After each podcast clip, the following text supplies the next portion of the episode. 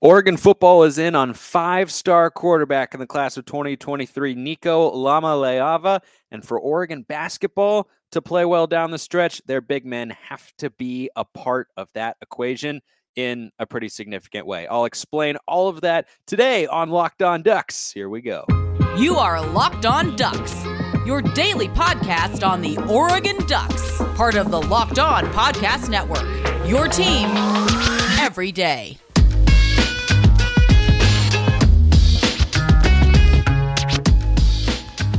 Yes, it is that time once again for Locked On Ducks. I'm your host, Spencer McLaughlin, D1 play by play broadcaster and lifelong Oregon Ducks fan. Thank you for making this your first listen every day. It's part of the Locked On Podcast Network, your number one source to stay up to date with the Ducks every single weekday. If you have not already, like and subscribe wherever you are listening to and or watching the show. If that's on YouTube, thank you for doing that. Five star reviews, those help out nice comments to see on YouTube or on podcasts. Those are just really, really nice. So go ahead and do that if you'd be so kind. And if you want to get a question answered right here on the show, tweet with the hashtag AskLODPod or DM at Locked On Ducks or at Smalls underscore 55. Both accounts, DMs wide open.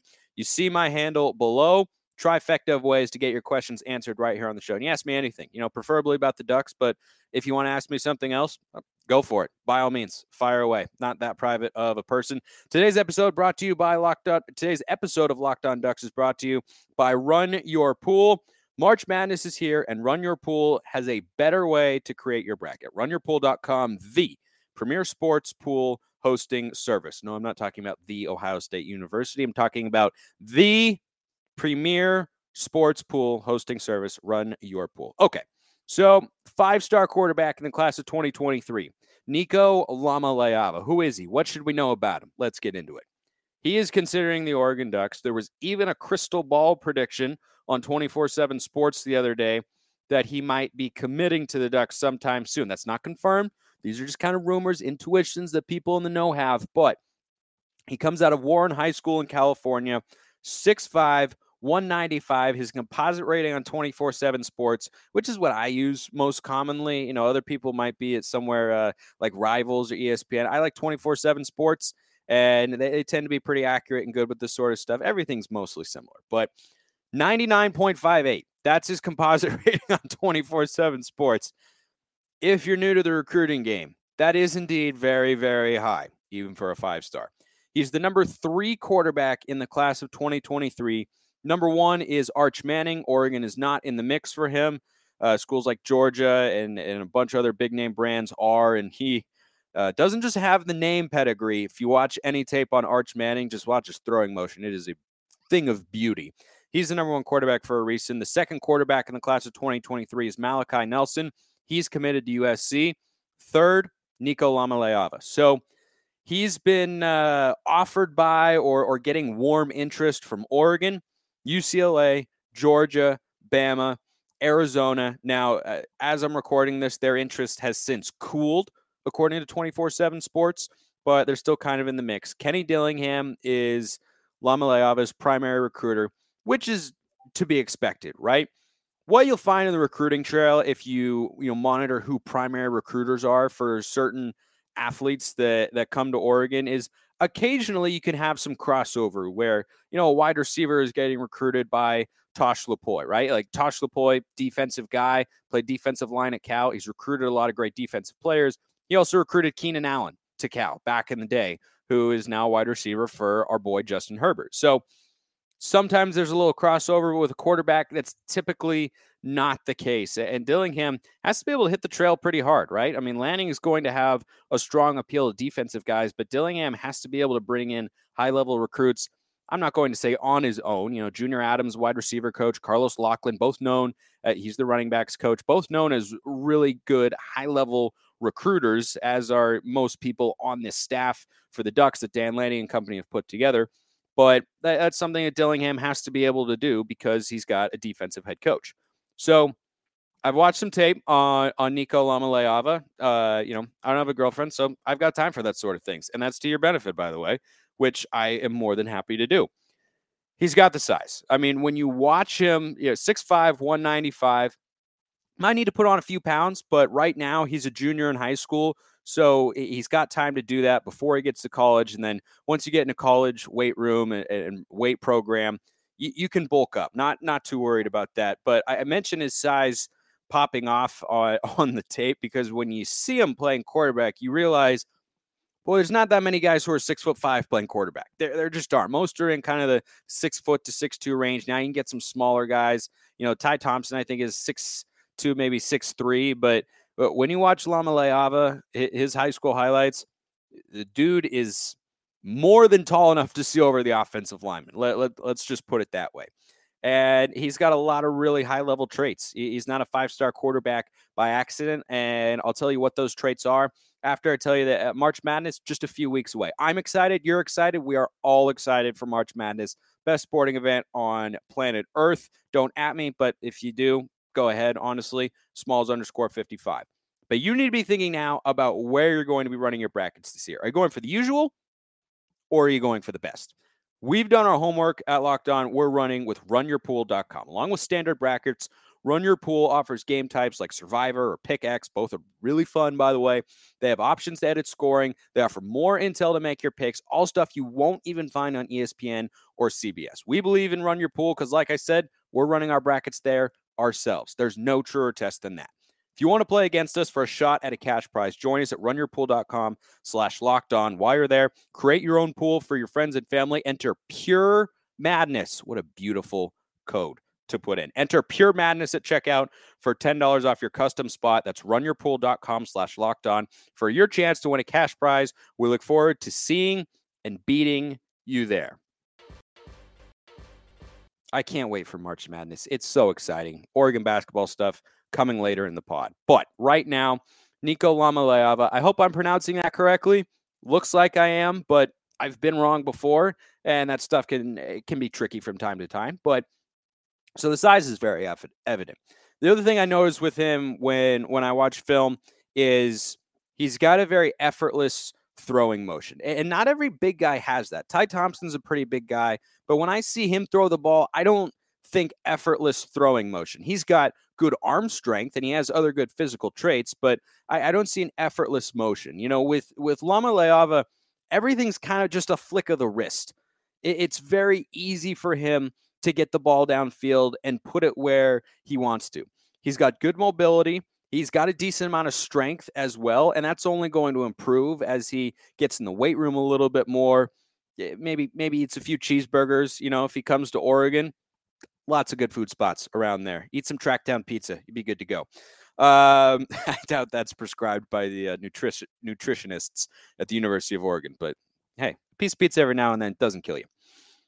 The thing I like about him when he wa- when I watch his highlights, though, I there are a number of things, but I like that he's willing and able not just to run because that's kind of an essential element of being a quarterback nowadays. And we don't know what to expect from this Kenny Dillingham offense. One of the things I'm really excited about in the spring game, see how that sort of works, how running backs, receivers, and quarterbacks are, are all used compared to what we grew accustomed to with Mario Cristobal and then uh, Joe Moorhead more at the end. But one thing Lamaleava is definitely willing to do, and it's a good thing, is run to throw. I like quarterbacks who can move. You can keep plays alive. You have to be disciplined. Give plays a chance. You know, don't be a guy who bails on a play really early or is one read and done. But I like guys who are going to be able to extend plays, use their legs to make explosive plays, keep the defense on their toes, but be willing to run, but be willing to run in order to throw. A lot of quarterbacks who can move, I've seen this from Bo Nix from time to time, who can throw on the run, but early in his career, Nix was a guy who would break out of the pocket. And once he was there, he was always looking to run. And great mobile quarterbacks, you know, like Russell Wilson, Kyler Murray is pretty good at it. Josh Allen, Patrick Mahomes, they run to buy time, they run to create plays. And Lamaleava, at least on his high school tape, shows a willingness to do that. And I really like that and think it stands out. So there's a lot to like there. And you don't get a five star rating by accident. Got the physical tools, got the motion, got the arm strength. You know, he's capable of throwing the ball down the field. I know that's a big thing for Oregon fans after this past season and Anthony Brown's, you know, uh, inconsistent ability or sometimes lack thereof to push the ball down the field. He is willing to do that and, and he's capable of doing that. He's got the arm strength, he can throw on the move, and he's willing to do that. So I, I like that. Now, I, am not an expert. I'm not claiming to be uh, an NFL draft analyst expert or anything like that. I'm just giving you what I know. And we'll just say I've watched a football game or two or 2000 in, uh, in, in my life. Things that I think he'll have to improve upon. And again, he hasn't committed to Oregon yet, but this is just kind of who this guy is, why Oregon's interested in him. But I think it's more than reasonable to look at, you know, what he will have to improve upon when he gets to Oregon as well.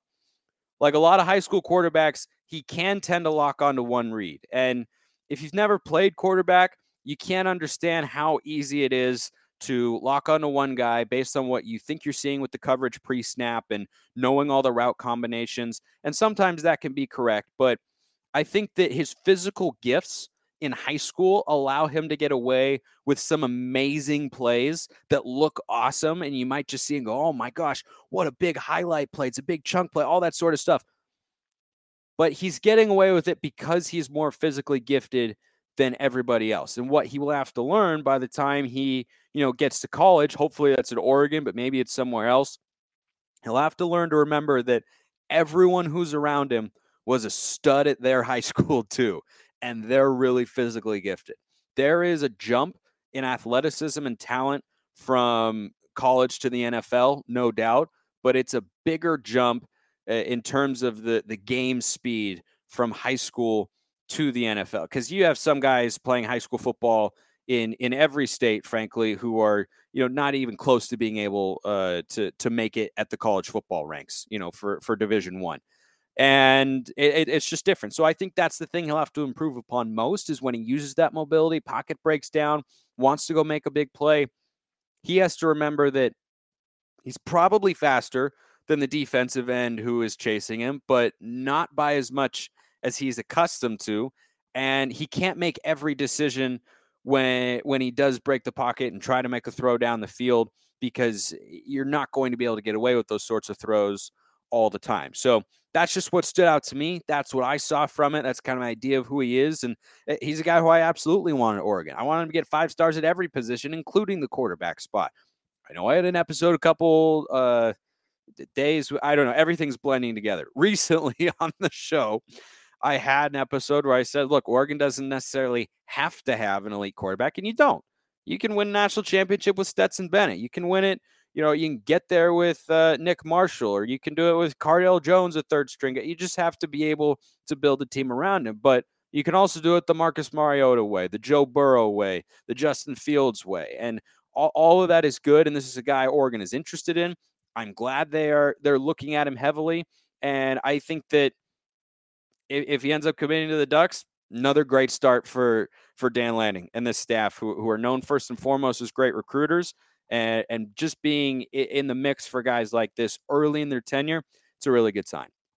March Madness is indeed right around the corner. So why don't we get to uh, some Oregon basketball? Because I had some thoughts after just a brutal loss a few days ago against USC. We don't need to go through it. I recapped it and everything on yesterday's pod. Go back and listen, like and subscribe if you have not already. But I was thinking about the big fellows, Franck Kepnang and N'Faly Dante.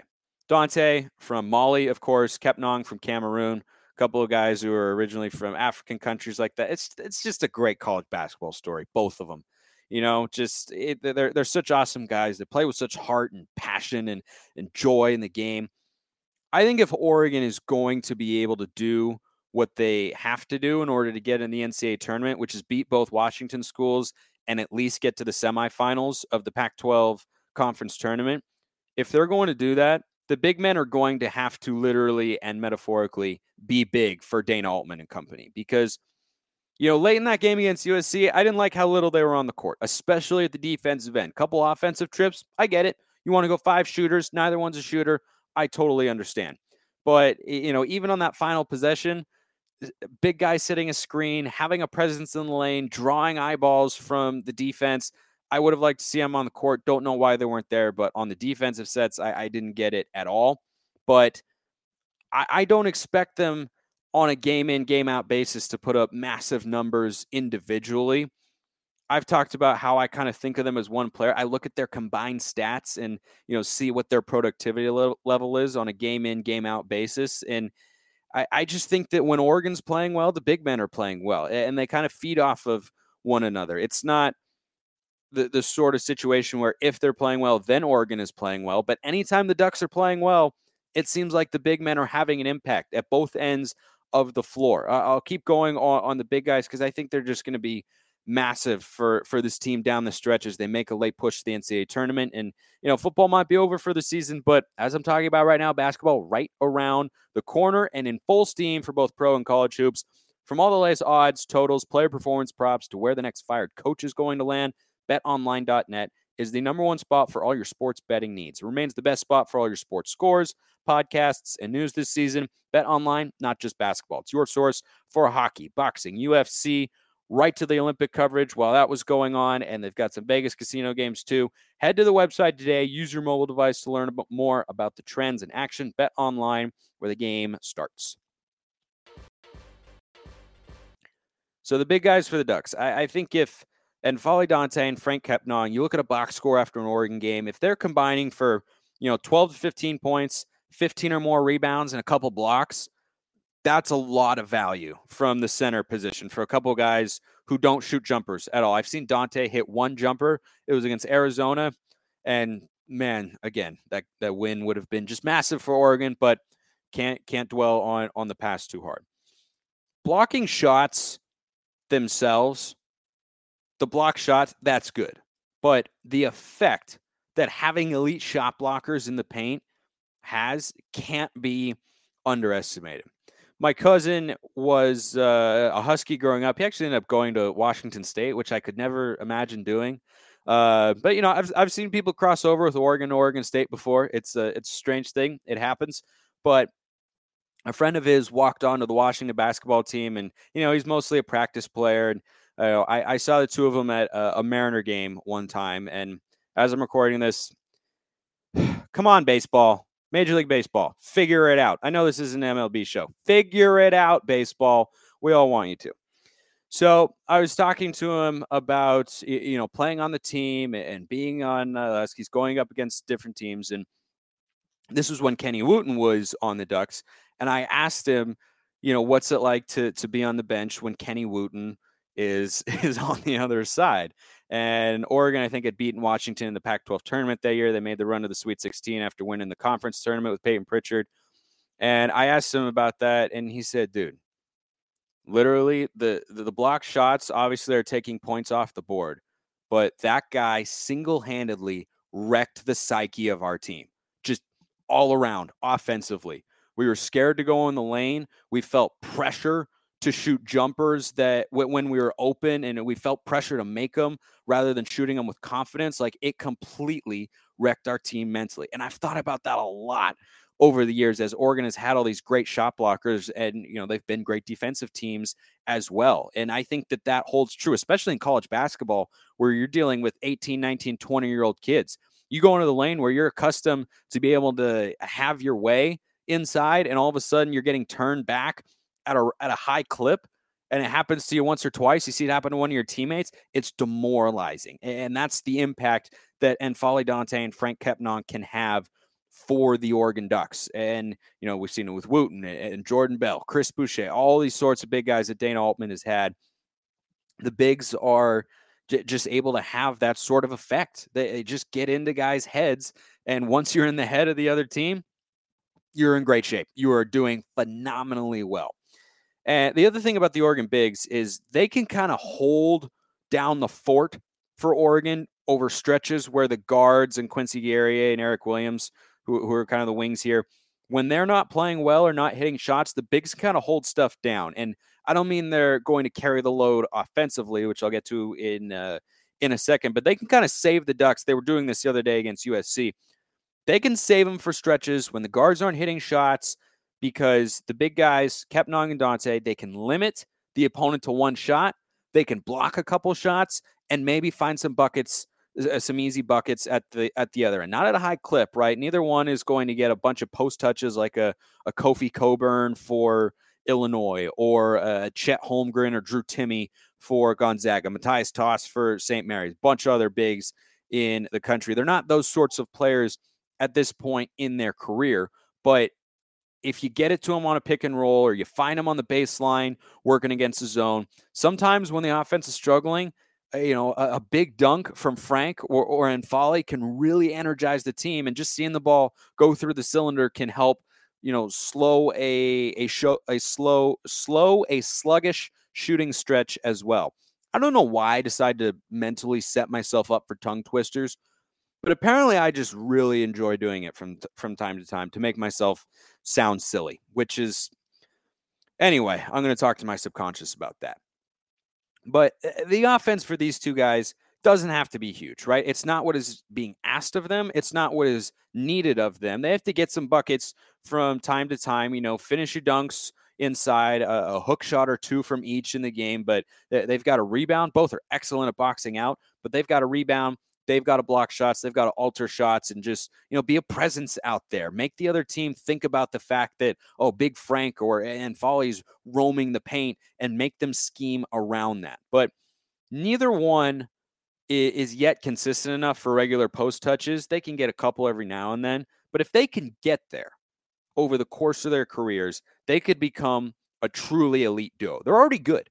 They're good. They're effective, but they could become elite if their offensive games can round out. Uh, learning to hit a 15 footer consistently, I wouldn't say no to that either. Both have a lot of eligibility left. Dante could be at Oregon. You know, he's had an injury riddled career, but he could be up to Oregon for two or for up to two years after this one. Franck could be could be in Eugene for up to three years after this one because last season was a free year. They could both be NBA caliber bodies if they can develop more of an offensive game. You got to be able to get the mid range jumper, but j- just be more confident and, and sure sure footed with with their footwork and post moves down in that area. If they can do that, you know, the way Jordan Bell really didn't, who, you know, started out as kind of a nice NBA player on the Warriors, looked like he was going to be a role player off the bench, but has since fallen back into a G League player, even though I think he's capable of being a really good backup four. And, and he was on the Warriors for a little bit, but ultimately he got to the NBA with his offense unrefined and he wasn't able to quite work it out. That's something I think he would have benefited from greatly staying another year in college to just refine the offensive game a little bit. I mean, I, I understand him leaving after playing on a Final Four team. Your stock doesn't get that much higher, and he'd been exceptional all tournament long and I, I think he still could have, you know, had more success in the NBA individually, and you know, still be bouncing around on uh, at, at the regular NBA level rather than at the G League level. If he just refined his offensive game a little more, I think both these Oregon bigs can do that. And if their offensive games develop, that's great for Oregon. The other thing that's worthy of note is I hope that these two, Kepnang and Dante, will be roaming the paint for the coming years for the Ducks. They can lock down that position, and you know everything else you kind of have to retool and uh, refurbish the roster on a year in year out basis. Just kind of way college basketball works. But Kel'el Ware is a five star center who's coming in, and he can play both inside and out. He can shoot three. He's got a little mid range game. Great shot blocker inside. I don't think that Ware. What you know, we'll see how it plays out. I don't see Ware coming in and knocking Kepnang or or Dante out of their regular rotation. Might change a little bit, but I think you can play Ware at the four. He's a seven footer, but he's mobile and he can shoot. He can stretch the floor. You know, imagine if you had this team with Kel'el Ware playing the four and Guerrier at the three, right? You could bring Harmon or Young off the bench. You could have Richardson out there with, you know, probably De'Vion Harmon, um, I, I would say, or Jacob Young, kind of depending on how they're playing. Gary at the three, Ware at the four, Dante and Kepnang interchangeable at the five. That's a big lineup. That's an athletic lineup, and they can do a lot of things. It, it's it's versatile as well. And the fact that Ware can shoot is huge. So I think that is the potential to be a loaded front court with a ton of shot blocking, a lot of athleticism, and big time energy as well. Ware is a really exciting player. Can't wait for him to get to Eugene next year because there's a lot of hype. He also got named to uh, like a Team USA basketball thing or, or something. I don't remember what it was specifically, but uh, he, he, got some recognition for being an elite player, and he's going to be on a select team of, of high school prospects in the country. he's an exciting guy to watch out for in the future. And I, I hope that Kepnang and Dante will be able to stick around because those two with Ware, no one is scoring inside. That's too much size, athleticism, and shot blocking prowess. It is uh, an exciting thing to think about. But that's the future. And right now, Kepnang and Dante have to be big for Oregon coming down the stretch if they're going to get into the NCAA tournament and, and maybe win a game or two. They have to be playing well and making an impact the way that they're capable of at both ends of the floor. I appreciate everyone listening. Have a wonderful rest of your day and go Ducks.